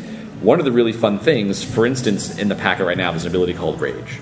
And rage is just represents like you know a monster going kind of nuts almost a barbarian rage kind of thing one of the really nice advantages of having those keywords and having those things be easy to pick up on is when we, we make kind of like the boss monsters the leaders the champions we can do things like here's the um, orc uh, you know, war priest of Gruumsh and he can cast a spell that says, "Hey, every creature that has rage goes into like super rage mode, right? Like he calls upon now Gruumsh, you know, give strength to my tribe, right? And so we know, okay, all orcs have rage, but you know what? Also, the the chaotic evil barbarians that are kind of allied with these guys, well, they have rage too, right? And things like that. So you, as a DM, you can kind of see how those bosses, you know, a, a leader in 4e terms. They have these connected pieces, so you can look at it and think, okay, I want to really use, like, say, the cunning kobold guy. Well, you know, he's got this, he's alchemist, and he's throwing these weird potions and stuff at the party. Uh, and maybe one of his things makes animals go berserk, right? Because it's got a pheromone or something in it. So you go, okay, well, animals, and you can kind of again make that connection. Well, here are the animals in the monster manual. So those would make really logical, you know, monsters for this guy to work with. So again, those kind of boss fights that are more, it's a group of guys, it's a leader, you know, the, the commander, the evil paladin, or things like that. The um, so that's another area where those abilities go. So you can kind of go from getting the giant, the single powerful monster to like the group of monsters, and we want to be able to enable both like the small skirmish and that big climactic, you know, you know, boss fight. And that also speaks like the terrain features and interesting stuff you can put into your into the environment. And that's another area where things like the Shrieker, the Yellow Mold, monsters that are just kind of terrain features can come into play, because then you could have things like, um, you know. You're fighting the zombie master, and he keeps a bunch of gas spores around because gas spores are poisonous, and zombies can't be hurt by poison. So if a, a zombie happens to set off a gas spore, you just got zombies covered in spores, which maybe makes them deadlier now, right? Like, but things like that, where again, we're kind of putting those connected things and can give you things that make sense in the world. Where one of the things I really love to have is if you say, hey, you know, we're going up against the cult of Baphomet, well, there'll be minotaurs. Well, there'll probably also be orcs, because that makes sense. Orcs have a lot of fury and rage, and they're kind of drawn to Baphomet. So these kind of renegade cultists and other monsters that all start. And then maybe Wolverine, and Wolverine has the rage ability as an animal. Well, that's what the guy's going to keep as a pet. Well, that makes sense. He's a cultist of Baphomet. He sees that rage in the Wolverine, and that's like, that would be a you know desired pet. If he can tame one or break one and make it obey him, that's like a sign of his strength. You know things like that. As a uh, DM who's had a lot of experience building climactic encounters, as Jeremy can attest, Yes. um, I want out of a system the I don't want any constraints placed on me because of numbers. Like if I want a climactic encounter with a dragon, and I decide the night before the game that oh it would be even more fun if there were like bungee jumping kobolds that just sort of plopped down into the battle and then shot back up and plopped down into the battle and shot back up and you could never hit them because they were never there long enough. I don't want to go, then go to a book and see oh the kobolds are too low level they don't work with this dragon I can't use them. I got to come up with something else. I want those limitations taken away so that, yeah, I get my bungee jumping kobolds, and they're actually part of that encounter and they feel like a threat in that encounter, um, even though they might be significantly less powerful individually than the dragon. My, if my creativity is not being curtailed, then I consider the system a success. It has given me what I need as a DM. I think that's what we're striving to accomplish. Absolutely. So one of the uh, one of the limiting factors or the variables for growing our hobby is um, is multiplying DMs. Because ultimately, you could have all the players in the world, but you can only run so many games with so many DMs. And so, multiplying DMs is an important part of growing our hobby. Go ahead and breed, all of you. and uh, they are, they are, and um, and so I can tell that one of the priorities is making DMing easier. Um, is there any discussion of um, of developing some type of initiative to grow DMs Absolutely. and to, to to teach storytelling? Exactly. I mean, this is one of the things where um, one of the things I and, and again, this is this is all just in the planning stages. But you know, when we kind of think of like products and stuff, you know, you kind of have the, co- the column for like, what are we going to sell, right? And yay, because companies like money, right? But there's also the thing of like, well, what are we going to do in the sense of we have a community of people. How can we help that community get the resources it needs? And I think one of the mistakes we've kind of made in the past is to say, well, we're going to sell you a game that teaches you how to play, or we're going to like half the DMG is going to here's how to be a DM. I'd rather just be able to make that stuff free because and just easily available online because that that just helps everybody, right? And like why like, it's it, it's kind of lame if you have a, it, it, there are certain hobbies where like if you want to have a, play golf, like you have to pay to play golf and that stuff, right? But you know they put things like golf tournaments on TV that you can just watch, and that's how you kind of hook people in. And I think that's kind of what D and D needs is that sort of like, hey, I'm just kind of curious about this. I want to learn more. Okay, now that I see what it is, I'm really excited about it, right? Now I really want to get into it. I don't think anyone would play golf if golf courses were walled off and golf was never shown on TV. Like, what is this thing, right? Like, you have to have a lot of faith that it's pretty cool to throw down your 200 bucks for clubs and then go to the course and hope you enjoy it. And I think D&D kind of struggles with that sometimes, that it is fairly opaque to outsiders and they can't, they don't really have an easy way to get a taste of it. Now, we've seen with the Encounters program that we do have a lot of people showing up to play who haven't played before. And the trick is, how do we do that for DMs and things like that? How do we get those? Hey, I'm showing up because I want to try DMing. or you know things like that. So I, I think what I hear Mike saying is that we need to put Chris Perkins' Dungeon Master to the Stars on television. that's a scary prospect. but but it's funny. But you think about it. I mean, today, like television to a lot of people is YouTube, and I can Oh, definitely put him on. YouTube. Yeah. You know, and we have put him on YouTube, There are a lot right? of people who got at the system from watching or Yeah, listening to podcast. yeah. I get I get emails every day, every day, like long after I've left this world. That's what I'm going to be remembered for those Penny Arcade podcasts. Um, but everyday people who just catch those videos saying, "This is how I got started. This is how I'm DMing." Um, we have all these tools available. OP. We have uh, video feeds. We have acquisition products. We have all these opportunities, and we're going to try to exploit them all. Yeah. Just an observation from even yesterday, um, in some of the Q and A, a lot of the questions could be answered by better demons. Yeah. Yeah, exactly. Yeah. Yeah. Um, you touched earlier on, well, just a second ago, you talked about playtesting, uh, not playtesting, public play. Uh, that's my question. I mean, you have this D&D Next, which is, I think it's great. It satisfies a, a lot of players' creativity, DM creativity. They can play, like you said, with map, without map, all that stuff. Now, when it comes, I'm a huge fan of public play. How is that, how is D&D Next going to affect public play? Because you've got 20 people that are going into the store that want to play this, this module or adventure or whatever it is, but then you have half the players that don't want to play with map, half the players that want to play with map. How are you going to satisfy that?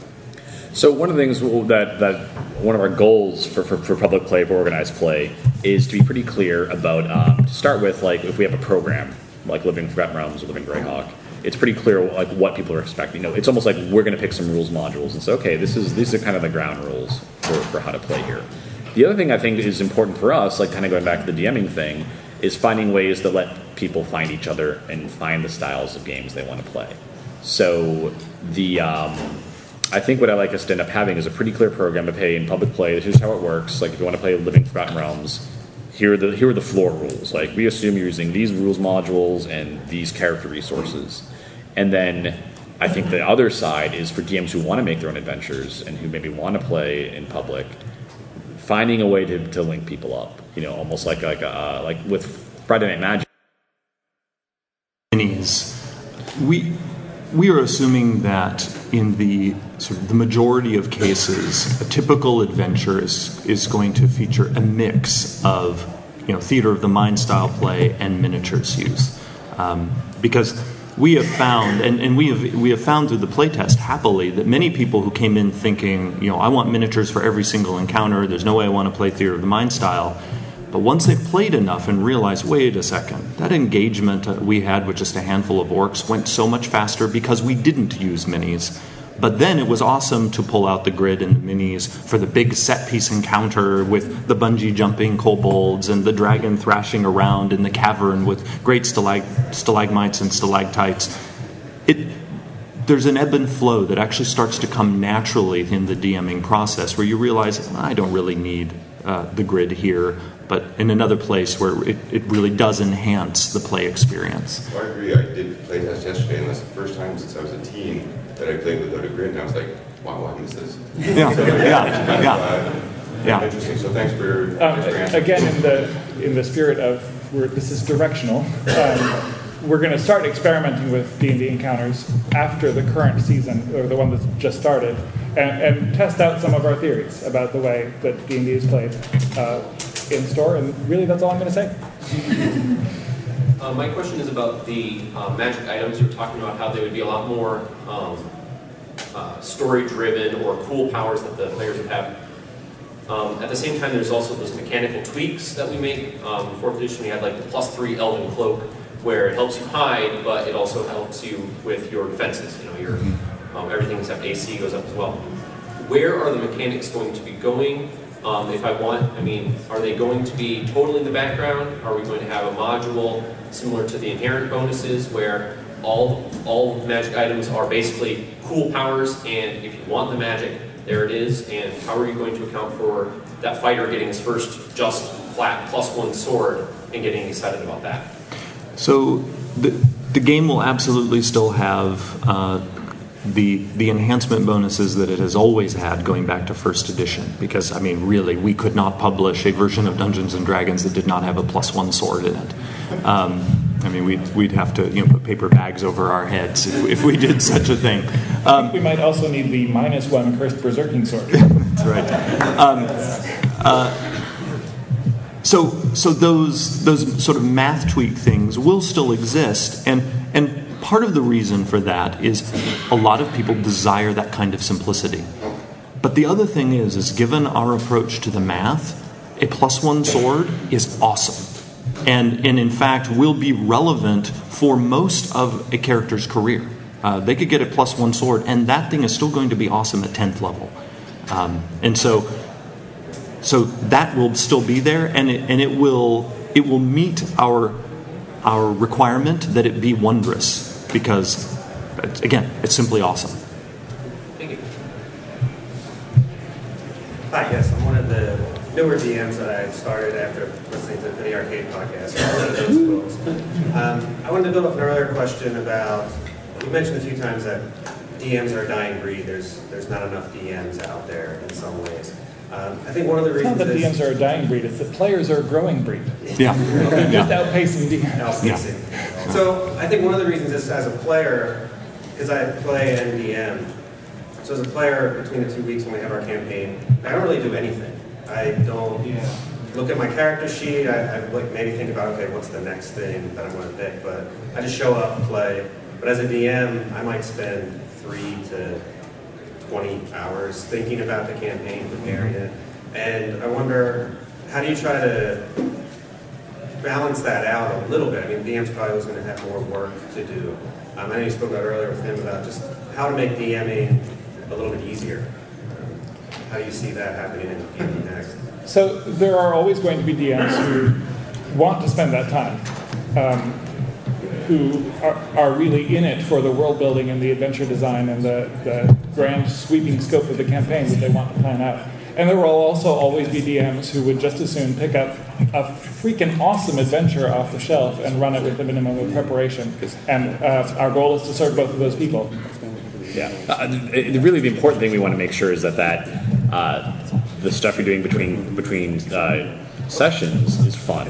As a DM, you're enjoying yourself. It doesn't feel like I have to slog through this or I- I'm I have to this. design how many drow stat blocks Yeah. the Spider Queen? Exactly. But, but it feels much more enjoyable. But it feels like a hobby, right? Like when you're doing it, you feel like, oh, this is taking my mind off work, whatever. And I, I, I like, I'm looking forward to doing it.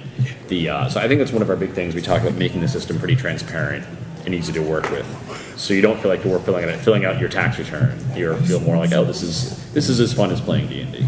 And you're spending your time thinking about the story and not the stats. Yeah. Thanks. We, we have about 10 more minutes for questions, so we'll try to get to all of you. Um, just, it's your, this is your 10 minute warning. I also have one more trivia question, but we'll save that to the end. My question will only be nine minutes. I want to know from each of you the most amount of damage you've done to Ellen. 431. One of the things I really loved about fourth edition when it came out is the reduction in the amount of time I had to spend mechanically making encounters be balanced. Um, I think rule systems exist to service role playing and should run in the background, right? And the thing I love about fourth edition is when I want to build an encounter, I spend minutes, just minutes, making sure that my characters are going to do what they need to be. If if there isn't a landmine, the system really works, right? If, you, if you just follow it. And if I don't like a rule, I just break it or ignore it. Good. Yep. I generally even tell them. Right? Good. Um, the erasing the name on monster and changing it seemed to work just fine.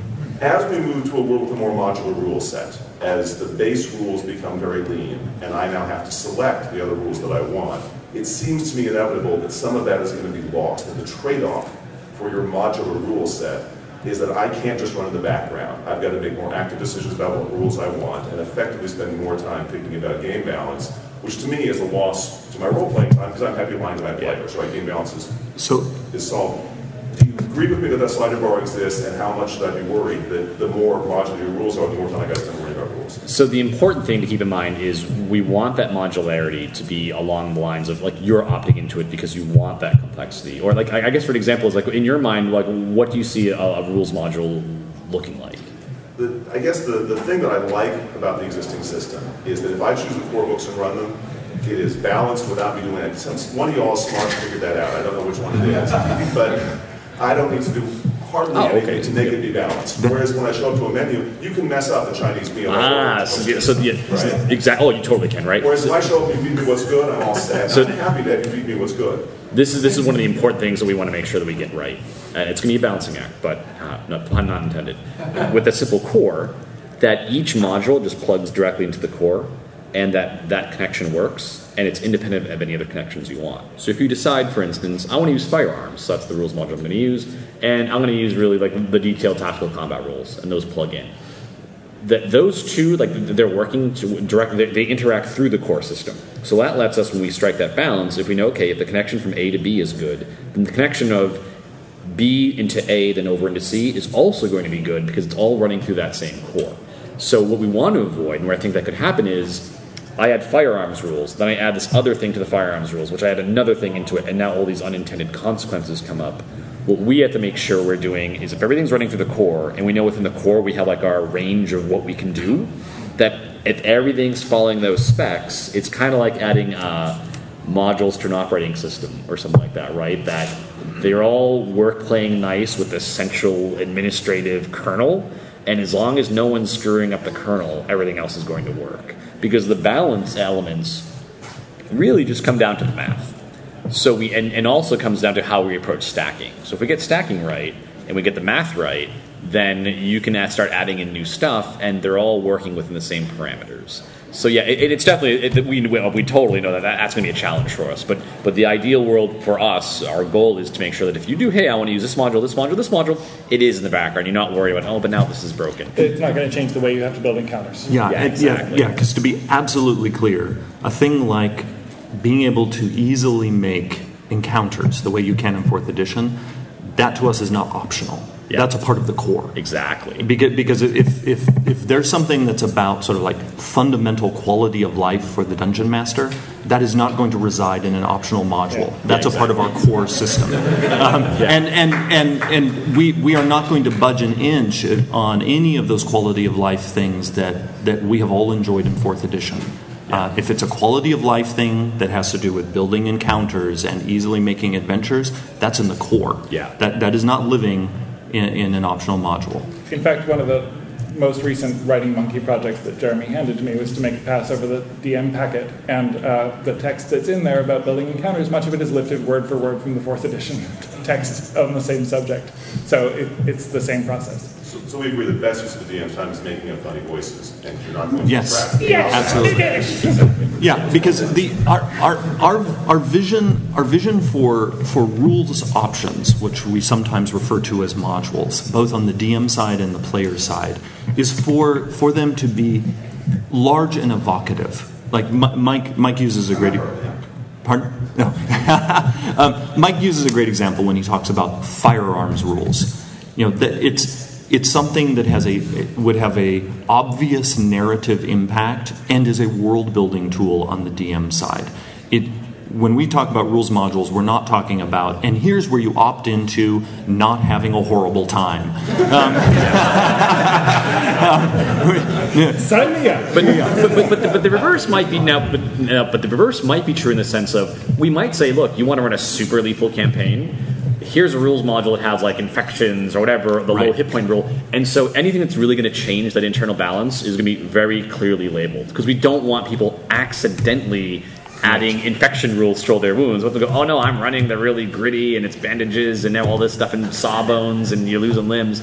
That's in the module, so you know you're not going to accidentally stumble across it. We're not going to hide that. Oh, and by the way, the, the bullet wounds now are forcing you to leave. The firearms rules include, you know, losing limbs and hit locations. Like we're not going to do that. Yeah. we, we, we, we demonstrate this approach uh, in, in a very small way in the latest version of the playtest packet in the REST rules. Uh, th- this is the first time we put into the playtest packet uh, rules variants. And we tell you if you want a, a harsher game where it is more difficult for players to recover from their injuries, go ahead and opt into one of these options. But the baseline, the one that's in the core, is the one that again sort of preserves basic quality of life at the table. I promise to one more question. So do you imagine when you, when you come to game, a spec sheet of sorts? I'm running a game and there's going to be 15 checks boxes, I'm going to check stuff, and my players will know what the deal is, they can do it on your website. and I basically have created one set of rules by clicking boxes, and we're all going to use that. Yeah, exactly. And I don't know the, the specifics of like you know the, the web and all that stuff, but but to me it's gonna be a lot like when you say, hey, I'm, gonna, I'm running a new campaign and it's set in it's it's Renaissance Italy with magic in it and there's firearms and the church, the Catholic Church has been cast this way and, and everyone hates wizards and they're they're outcasts. So ha- have that kind of same narrative thing, or like we talked about like the sorcerer, like you might say in my campaign we don't have wizards, sorcerers are taking on that role, things like that. So. All right, I heard you guys talking earlier about putting the wonder back in magic items and talking about things like wings of flying, and they just let you fly. Have you thought about how extensive you're going to have to be to tell new dungeon masters how things like wings of fly will absolutely devastate any of their exploration because they might not understand that when they hand out wings of fly, all of a sudden they have these orcs that are supposed to come on the trail, and the party's like, orcs on the trail. And that is literally when you use the wings of flying. so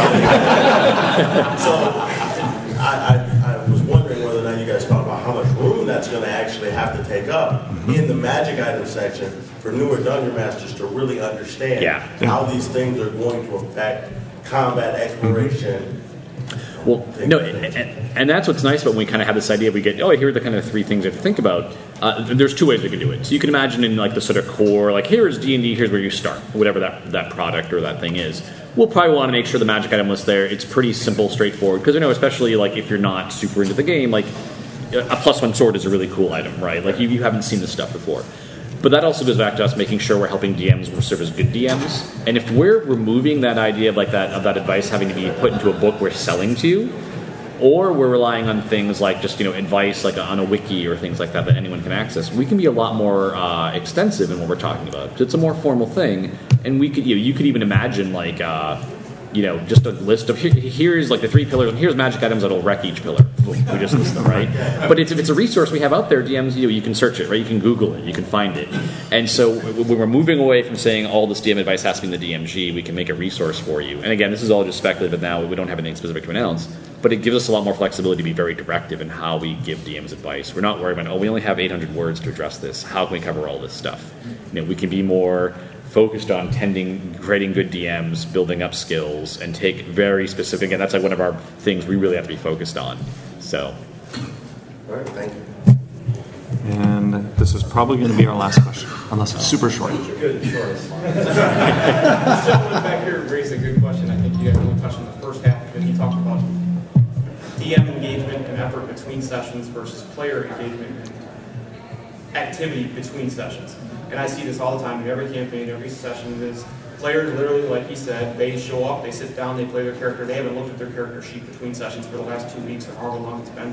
Is there any kind of concepts of how to try to maybe increase the engagement of the player? And I know that's something that GMs or DMs can try to make more effort on in their part to try to engage the player between sessions. But is there anything in the core rule or anything I, you guys are thinking about the way you can help increase the player activity and thoughtfulness and effort between sessions? Keep them thinking about things. Yeah, I think that there's a number of things that we could do. Um, of course, we're just speculating at this point, but uh, the idea that DMs could email the players half, you know, halfway between sessions and say, "Hey, I'd like to get a list of the three things that you'd like to see most happen in the campaign, so that I can plan going forward." Those kinds of triggers, getting the DM to just sort of send out these prompts for information, gets the players thinking off time about where they want the campaign to go, what they want to happen to their characters, things like that. I think a lot of that could be sort of built into the advice of the game, wherever that happens to lie. Yeah, I don't think we want to hard hard code it into the rules that players have to spend more time between sessions. That that's a a lot of people are players because they precisely because they don't want to or they don't have time to. So, um, like Chris says, I think there are lots of ways we can help DMs encourage it, um, but we don't want to force it. And, there are already in the playtest packet uh, sort of directional indicators for players being more engaged with the story of the game. Uh, just just take a look at the descriptions of the various backgrounds. Uh, one of one of the reasons why we're very excited about player character backgrounds is right from the start uh, a a well done background grounds a character in the world. I mean, knowing that your character was a blacksmith or a noble uh, or a knight or a sage, suddenly that is saying all of these potentially rich things about your character that can have all sorts of payoff in the campaign, and and is likely to to spark the player's imagination, thinking about. What can I their- send my retinue to do? Yes, yes, yeah, exactly. With the noble and, and his lackeys carrying his crossbow. Chris, your noble in the playtest Yes, has he had did. lackeys, right? Yes, he did. He had lackeys. Oh, well, this is uh, sorry. I thought I, Lord, I, Lord Milton Bradley was his name. We take our playtesting very seriously. and, and in true D&D tradition, I had to tell you about our game. Uh, Okay. It was Chris. It was a very heroic nobleman who, like, what did you like? You know, there was a battle. Like an ogre popped up out of the woods, and the player, oh no, that's an ogre. And uh, Chris's character valiantly turns to his lackeys and says, "Flee!" You know, and tell people, "Was it? Yeah, yes, flee and save yourselves." And then we roll initiative, and his lackeys won initiative. So his lackeys carrying his crossbow turned and ran into the forest. Come back! Yeah. yeah.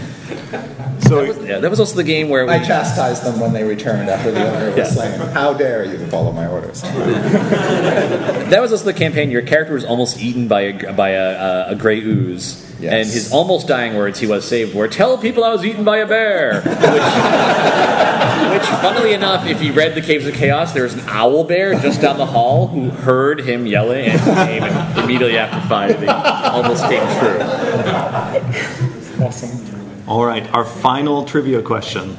All right. Um, so this trivia question has nothing to do with old adventures. I have an open seat at my celebrity game table at 3 p.m. in this room today. And if you are interested in being a player and joining myself, James Wyatt, Ed Greenwood, and others, uh, then you may want to answer this question. And in the theme of the Rise of the Underdark campaign, this is a drow related question. In first edition, what were what was drow armor and weapons made of? Yes, sir. Adamantine. Adamantine. Would you like to actually join the game? I would. In that case, uh, after this is over, come up and I'll take your name so that you're allowed in during the event and people know to expect you. Thank you. And uh, congratulations.